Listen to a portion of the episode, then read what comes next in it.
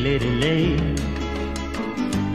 lay across my big breast bed. Mal está em casa, entre Braga e Nova Iorque. Uh, neste momento Nova Iorque está em festa, ainda, uh, porque não obstante de Joe Biden, Biden e Kam Kamala, Kamala, hoje o outro, Kamala Harris por uh, só uh, tomarem posse dia vinte de janeiro, até lá pelo menos nós podemos, considerando que não vai haver Natal, porque o Pai Natal é do grupo de risco, sabiam? Desculpem, não aguentei. Não aguentei. É por isso que não vai haver, não tem nada a ver com o Covid. É porque o Pai Natal é do grupo de risco, não vai ir pela, pela Lapónia, cruzar fronteiras, precisa de declarações de todos os países para poder entrar, isso é uma grande logística. E tu és uma herege. Que Pai Natal. Ah, não Menino sei. Jesus. Menino Jesus. Isso é lá em Belém, estive lá o ano passado, não sei esses, onde ele nasceu. Esses os meninos é que passam aos velhotes. Pronto, olha, e então vamos uh, falar, malta em casa, da nossa grande convidada de hoje. Sara Rocha, também conhecida no métier como uh, Madame Banana. Ora, uh, nós gostamos muito neste podcast de contar a história e de convidar pessoas para que contem histórias de vida uh, espetaculares e fascinantes.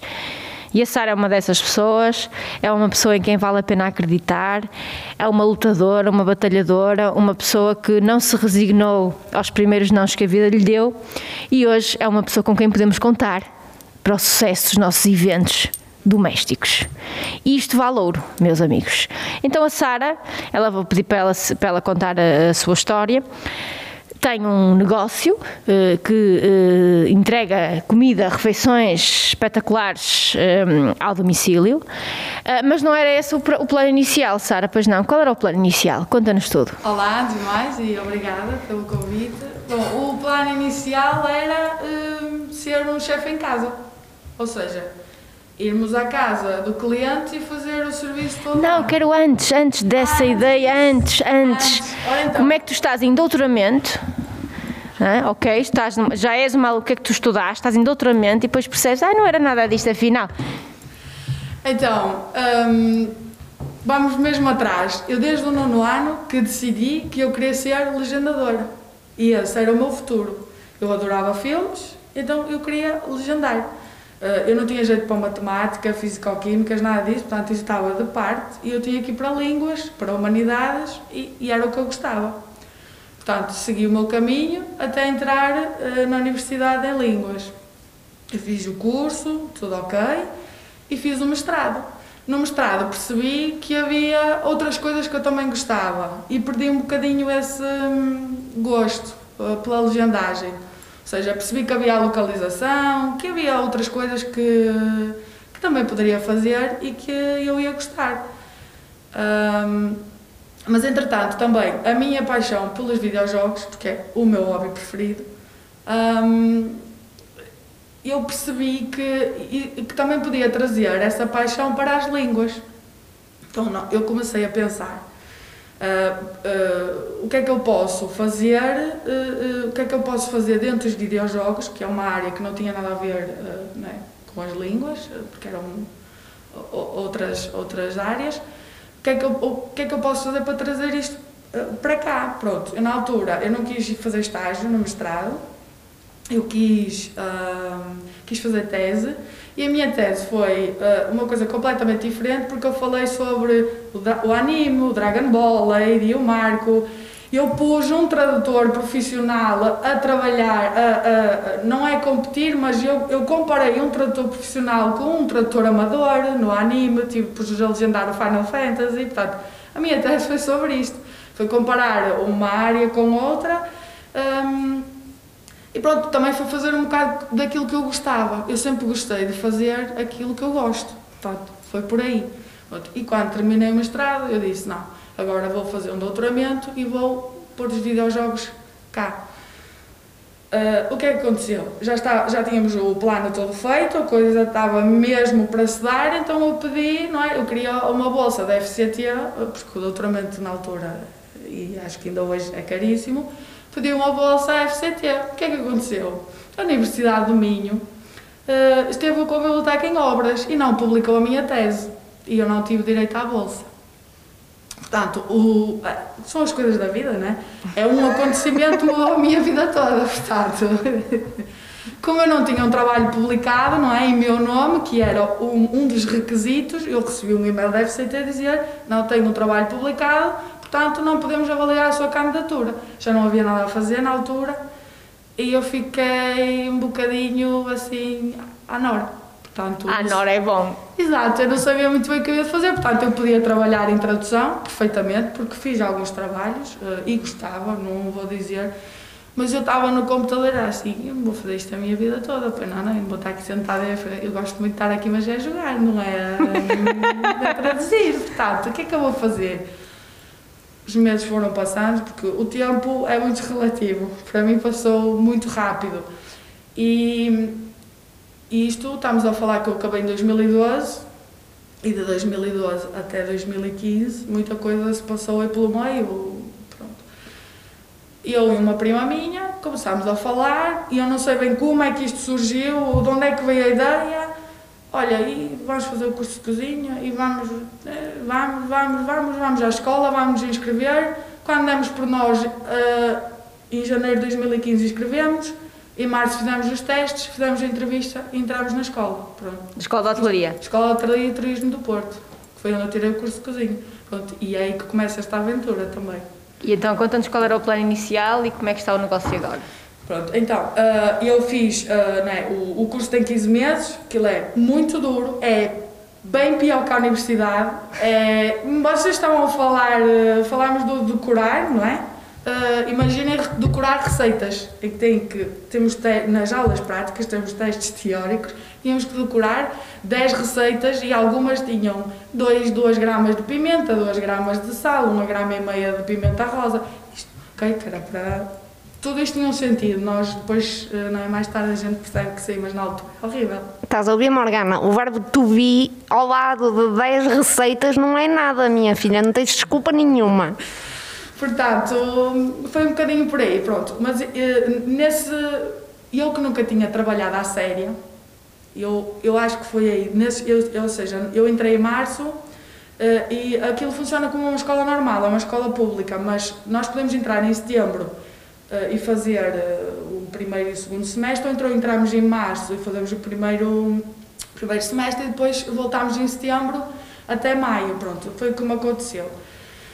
E uh, quando, quando nós, uh, quando entrei, um, quando acabei esses três primeiros meses, eu pensei, ah, eu quero ir trabalhar na área. Portanto, eu nunca tinha trabalhado, nem sequer tinha vontade de fazer. Naquela altura, deu-me uma vontade enorme, foi de ir trabalhar. Eu quero é ganhar traquejo na cozinha, porque eu quero, eu quero, é, quero, quero saber, quero perceber. Então aí eu percebi que eu gostava mesmo daquilo. Ou seja, eu podia gostar de línguas, podia gostar de, de, de outras coisas uh, na minha vida, mas aquilo era o que eu... Na altura estava mesmo a agarrar e fui trabalhar. Fui trabalhar para uma quinta de eventos e é o que eu mais gosto de fazer, muito sinceramente. É aquilo que me dá o maior gozo, é ter de cozinhar para duzentas pessoas e aquilo ser um trabalhão enorme, matar a minha cabeça durante uma semana ou duas, mas é o que eu gosto de fazer. E, e acabei por, por me envolver muito naquilo, voltei a, a, a, em setembro a fazer a escola.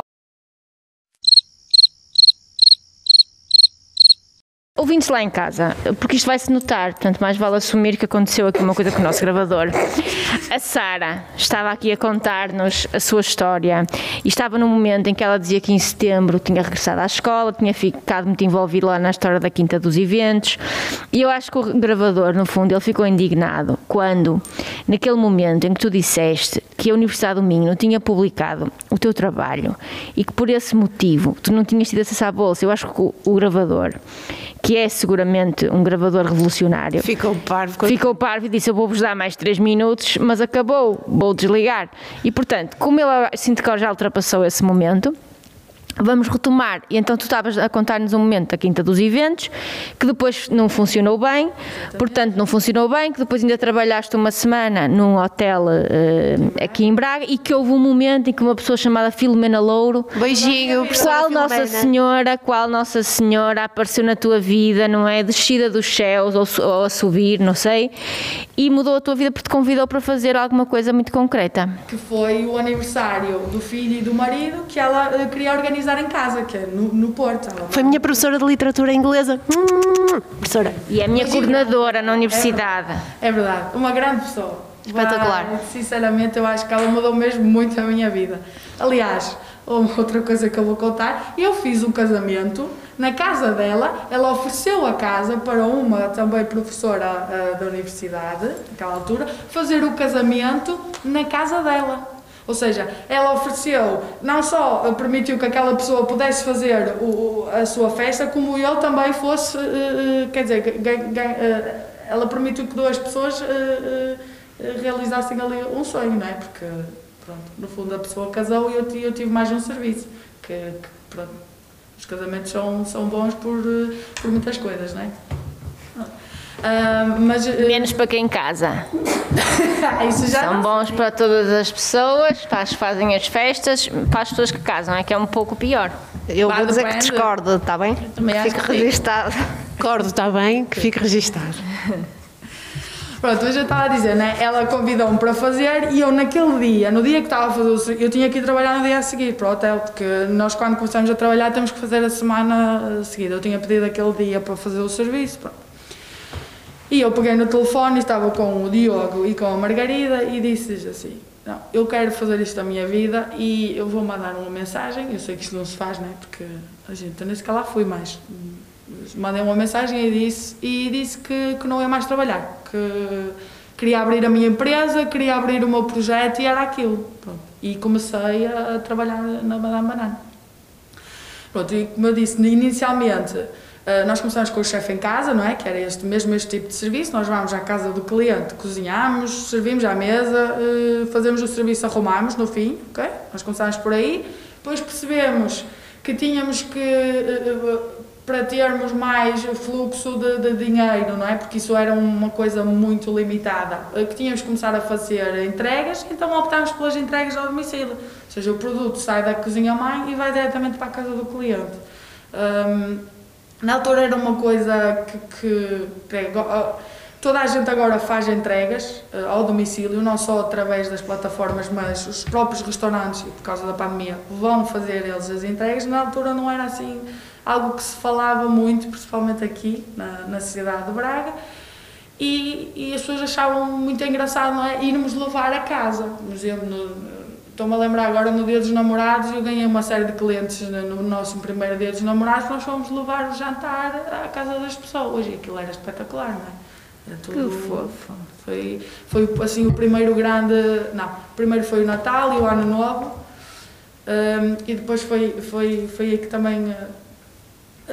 mudámos um bocadinho a estratégia. Pronto, nós começámos a, a crescer, não é? O passo a palavra, o cliente gosta, diz ao amigo, o amigo compra, vai, diz ao outro, e isso começou a criar um, uma rede de clientes fixos, não é? eu, eu, faço, eu tenho clientes que faço os aniversários o ano todo, e depois já vou aos tios, aos primos. Um, Depois começou a aparecer o primeiro casamento, uh, o primeiro batizado, os primeiros eventos, pronto, e, e isto criou uh, também aqui, gerou uma bola de neve, por assim dizer. Eu participei também no IdeaLab, uh, na Tecminho, pronto, que, que, aquilo permitiu, acima de tudo, perceber uh, uh, uh, o que é que tínhamos de fazer para a ideia vencer, ou seja, para fixar e para, para, para conseguirmos também uh, fixar o mercado. O que aconteceu também que fiquei ali com um cliente, que foi até comigo, que faço, ainda faço bastantes eventos na, na universidade, uh, em Guimarães, e, e pronto, a partir daí foi... Ora bem, isto foi muito ingrato, porque de facto a Sara contou a história duas vezes, e duas, das duas vezes aquilo que, que, que, que merece reforço é que de facto ela é um exemplo. Nós gostamos de trazer aqui a este podcast pessoas que têm histórias de vida extraordinárias e a Sara é claramente uma dessas pessoas, e é uma prova de que nós não acertamos à primeira. Às vezes a vida prega-nos partidas, diz-nos que não é por ali, ou então algum incompetente não publica o nosso trabalho, pronto, e diz-nos que não é por ali. É uma espécie de profecia, se calhar foi um, foi um bocado profético neste caso, mas o certo é que ela foi, encontrou o seu caminho, porque no essencial ela queria ser feliz e quer ser feliz e queria fazer alguma coisa que a realizasse. E escolheu algo que se calhar não era, uh, uma, não é algo que está engajado socialmente, mas sem qualquer complexo. A Sara é muito competente, faz, cozinha maravilhosamente, tudo o que ela faz tem um enorme brilho, as entregas, etcétera. É tudo super quentinho, super uh, maravilhoso. Do, do último serviço que ela, que ela fez uh, na minha casa foi arroz de pato e bacalhau com natas e folhado de alheira. Adoro tudo de alheira, repito-me. Repite. Pronto, as alheiras já agora foram uma invenção judaica. Os judeus são um povo muito inteligente. E como é que eles inventaram as alheiras? Vou-vos contar. Assim, em traços gerais. Conta-nos. Pronto, vou contar em traços gerais a história das alheiras, porque acho que é uma história que merece destaque. Quando uh, há a expulsão dos judeus do território, dos territórios, nomeadamente do território português, porque a alheira é uma cena tuga, um, os judeus são, de alguma forma, conseguem fixar-se nas zonas raianas, nomeadamente nas zonas das beiras, porque os alcaides da altura entendiam que aquela fixação de gente poderia ajudar à defesa do território, não é? E eles não querem ser convertidos, eles não querem ser cristãos novos, querem continuar judeus, mas para mostrarem, para disfarçarem o facto de não comerem carne de porco, inventam então uma coisa que é a alheira, que não tem carne de porco, que, pelo contrário, e colocavam na entrada das portas, parecendo um enchido, para precisamente dizerem que tinham sido convertidos, ou seja, que já não eram judeus. Portanto, esta pequena mentira, no fundo, originou uma quantidade muito grande de petiscos. Coisas boas. Coisas boas, agradáveis. E agora a Cândida vai contar uma história, que eu sei porque eu imagino o futuro. Eu sei que tu vais contar uma história de um amigo teu que é um... Como é que ele se chama? Adérito. Adérito. Adérito. Olha. Conta, conta. Eu tenho um amigo chamado Adérito. Já falei daqui, aqui dele aqui há uns tempos. Por causa do Google. Não sei se vocês se lembram. Foi no episódio da Marcelose. E o, o Adérito, isto, isto porque nós temos trazido muitas pessoas aqui ao, ao podcast que têm percursos uh, disruptivos e que chegam a um ponto da, da vida em que mudam, e isso é fantástico. E eu costumo lembrar deste meu amigo porque ele fez exatamente o contrário, que é igualmente difícil, que foi dar continuidade a um negócio de família que é a Alma Bragueda Furniture. Era um negócio que já era do pai e do avô, uh, de marcenaria, decoração de interiores, eles fazem mobiliário por medida. E, e o Adérito é, um, é esse meu amigo que ele veste super bem, é super giro. E uma vez ele estava-me a mostrar umas fotos das Beijinho, férias. Adérito. Beijinho, Adérito, adoro-te. Adérito, adoro-te. Adérito, adoro-te. Engraçado, não é? Mais ou menos. Adoro-te, Adérito. E ele estava sempre muito giro nas fotos e assim, e eu, e eu disse, fogo, estás sempre tão bem vestido. E ele, claro, ou vamos em bom ou não vamos. E aquela frase ficou-me, eu costumava dizer, costumava dizer isto aos meus alunos, até a propósito uma vez de uns putos que eu tinha do, do sétimo ano que iam concorrer a um... Há um concurso da Câmara de Ideias e depois acabaram por ganhar, que ganharam com a Step Run, que era subir o Bom Jesus, era uma corrida pelo Bom Jesus acima, e eles me perguntaram, o que é que vamos levar vestido? Uh, e eu dizia, ah, vai um de gravata, vai um de camisa, vai um de blazer, as pessoas vão achar piada a vocês serem pequenos e estarem tão giros. Uh, e há um que me diz assim, ah, oh, para que há tanta coisa, vamos só lá apresentar o... a ideia, o que interessa é a ideia. E há um que se vira, o quê? Não, nem pensar, ou vamos em bom ou não vamos. Isto para dizer que uh, isto é um mindset. E tu a mim transmites-me isso, que ou vou em bom ou não vou. E mesmo a própria, pronto, acredito que tenhas tido algum sentimento de culpa por abandonar esse outro trabalho que tinhas, ou notou-se de forma até como tu contaste, mas na verdade, pronto, há pessoas que, que têm mais dificuldade em mudar e depois há outras que, que, que assumem, olha, eu vou ou não... Aqui eu não fico. Ou vamos ou não vamos. E acho que foi... E ele, ele sabia que se ficasse nos, naqueles sítios... Quer, no, quer, quer fosse a traduzir, quer fosse no restaurante, quer fosse na quinta, que eu me ia afundar. Ia ser, não ia ser feliz. Porque eu acho que o que eu faço, é, é verdade, é muito mais difícil. É muito difícil ligar uma empresa, as pessoas não têm noção. E eu nem sequer pensei em nada, eu atirei-me de cabeça. E não devia ter feito isso, mas eu atirei-me de cabeça. Ela diz isto a risar, não devia ter feito isso, mas olha, foi. Foi, foi. Então hoje está, não é? Porque eu, eu comecei isto sem nada, porque é pensar qual é que é a minha sorte nessa altura. É, a, a minha mãe tem um anexo em casa, não é? Os meus pais não vivemos na aldeia, eu tinha uma casa normal, mas tinha um anexo, porque a minha mãe queria um anexo para ter uma churrasqueira e fechou. espetacular, né? Eu tinha ali uma cozinha completamente independente para trabalhar. Então, pronto, aproveitei-me daquilo, só também me aproveitei. Ai, tá, então, esta, esta, como é que chama aquele moço daí? O Steve Jobs, começou também a Apple numa garagem. É. Madame Banana, começou foi, no foi anexo. A Amazon, a Amazon também foi. Tudo na garagem. Exato. E neste, ai, há bocado eu disse uma coisa que não sei se ficou gravada, vou dizer outra vez. Como nós estamos, a, a, a Sara trabalha aqui entre muitas pessoas, assim, trabalha aqui em Braga, Guimarães, nas, na zona, mas nós agora estamos a promover o trabalho dela internacionalmente para o mundo. Portanto, agora vais ter que resolver com pombos correio, eventualmente. Sim. Como é que faz a entrega? Precisa que na, na Casa Branca a Kamala Harris está a ouvir e vai querer provar. Ela, folhado de alheira. Folhado de alheira. Folhados de alheira. De alheira. Bola. Bola. Bola, bola de corner. Olha, já agora, Sara, as pessoas, hum, quando olhas para uma pessoa, hum, fazes esse exercício. Esta pessoa tem cara de... de quem gosta risol. De... Algo, algumas, algumas, algumas conseguimos perceber, mas eu sei que aquele produto funciona em todo lado, portanto, quer escolher, tem uma festa de anos com muita gente, é aquele. Olha, leva a bola. Ah, mas não sei. Às vezes o que é que eu faço? Quando eu sei que a pessoa não escolhe e tem ano de gente, eu faço uma mais pequenina e mando. Tipo miminho. E aquilo é loucura depois. Por exemplo, por exemplo tu, se a Helena Mendes Pereira fosse um prato, que prato é que achas que ela era? A Helena? Uh, a Helena é o meu, o meu pro Wellington.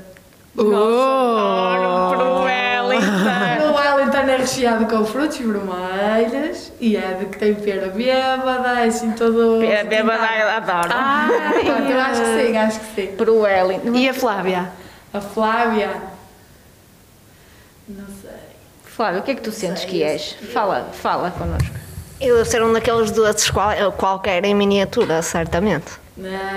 Nós, nós vamos comer profiteroles, não é? As trufas, as trufas. Trufa. Ai, tu és uma e trufa. Eu ainda esta semana falei de trufas. As trufas. Pronto. São muito boas. Mandei vir vinte. Portanto, sim.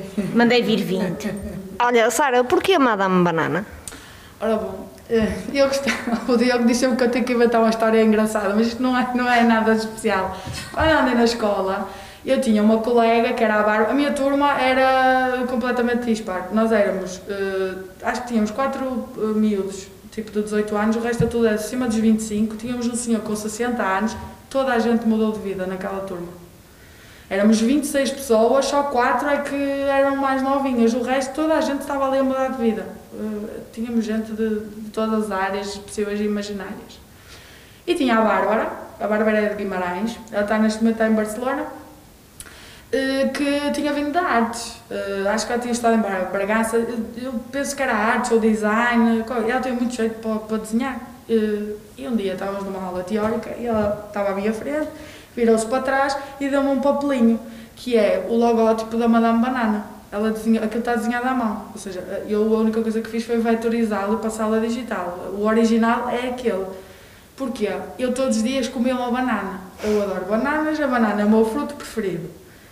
Mas eu só gosto da banana. Se for a banana no meio de um pão, eu detesto. Se for iogurte de banana, eu detesto. Se for um doce de banana, eu detesto. É a banana em si. Eu gosto. E então ela disse que eu era a Madame Banana. E eu olhei para aquilo, sorri, porque na altura, sei lá, nem sei quando é que ela me deu aquilo, mas na altura eu sorri, guardei no caderno e disse assim, tu um dia destes, isto ainda vai dar muito jeito. Quando eu pensei em criar o nome da marca, não pensei duas vezes, fui buscar. Como uma marca que acabaste. É sim. Não vou contar. Não vou contar. Tu és assim com a banana, eu sou exatamente o oposto de ti. Eu adoro iogurtes de banana, roçados de banana, tudo, menos banana. Um, eu ainda tinha perguntado, eu recupero a pergunta, a Cândida está aqui a rir, se não nos vamos começar a rir, porque eu já me estive a rir das alheiras. Queres-te rir das bananas? Ela quer cantar a música do Jessie, daqui a bocado ela vai a gente deixar cantar. Não, eu estou-me a tentar lembrar de outra música da banana. Um, Passando a conversas sérias. O Baby Shark tem uma música de bananas também agora. Nossa. Tem? Eu tenho um sobrinho pequenino, portanto a coisa dá-se. Como é que nós podemos requisitar ou usufruir dos teus serviços neste momento? Uh, neste momento não, neste exato momento. Pronto, um, eu funciono por, pela plataforma do Facebook, as pessoas mandam mensagem ou por telefone. Mais ou menos, é por aqui que funcionamos. O Instagram também tem alguns clientes, poucos que utilizam, mas por norma eu recebo mensagens no, no Facebook ou as pessoas ligam-me a, a pedir. Por norma vêm recomendadas de alguém, quase sempre. Mas que tipo de serviços é que tu fazes? Isto para quem não ouviu, falaste mais há bocadinho de quando estavas a começar, queria saber neste momento, atualmente, como é que... Por norma, o que as pessoas dizem-me assim, ah, eu tenho um aniversário, eu envio a lista, a lista tem entradas, pratos principais, e estes, estes pratos são, são mais... Eu faço cozinha portuguesa, cozinha tradicional portuguesa, neste tipo de serviço, e nos eventos também, é o que funciona. Uh, e tem sobremesa, pronto, e as pessoas por norma escolhem da lista ou então me dizem, olha, estou muito incisa, então o que é que eu faço? Eu vou escolher aquilo que eu sei que são os melhores produtos, aqueles produtos mesmo estrela, que eu sei que vão funcionar muito bem, e, e fazemos uma lista. A pessoa faz a lista, eu dou o orçamento, combinamos. Pronto. Depois, uh, uh, uh, o telefone funciona exatamente da mesma forma, eu acabo por pedir à pessoa que me dê um e-mail ou, ou que me contacte, porque tenho que de alguma forma dar a informação, mostrar a, a lista. Um, e depois no chefe em casa, aí é que é diferente, e eu tenho menus, uh, são três pratos, eu levo sempre algumas coisas surpresa, uh, mas aí são três pratos, uh, tenho quatro ou cinco menus, uh, que a pessoa escolhe, pode misturar, eu tenho os menus feitos, não é, porque combinam, ok? Tem, as coisas também têm que ter um seguimento nesses, nesse tipo de...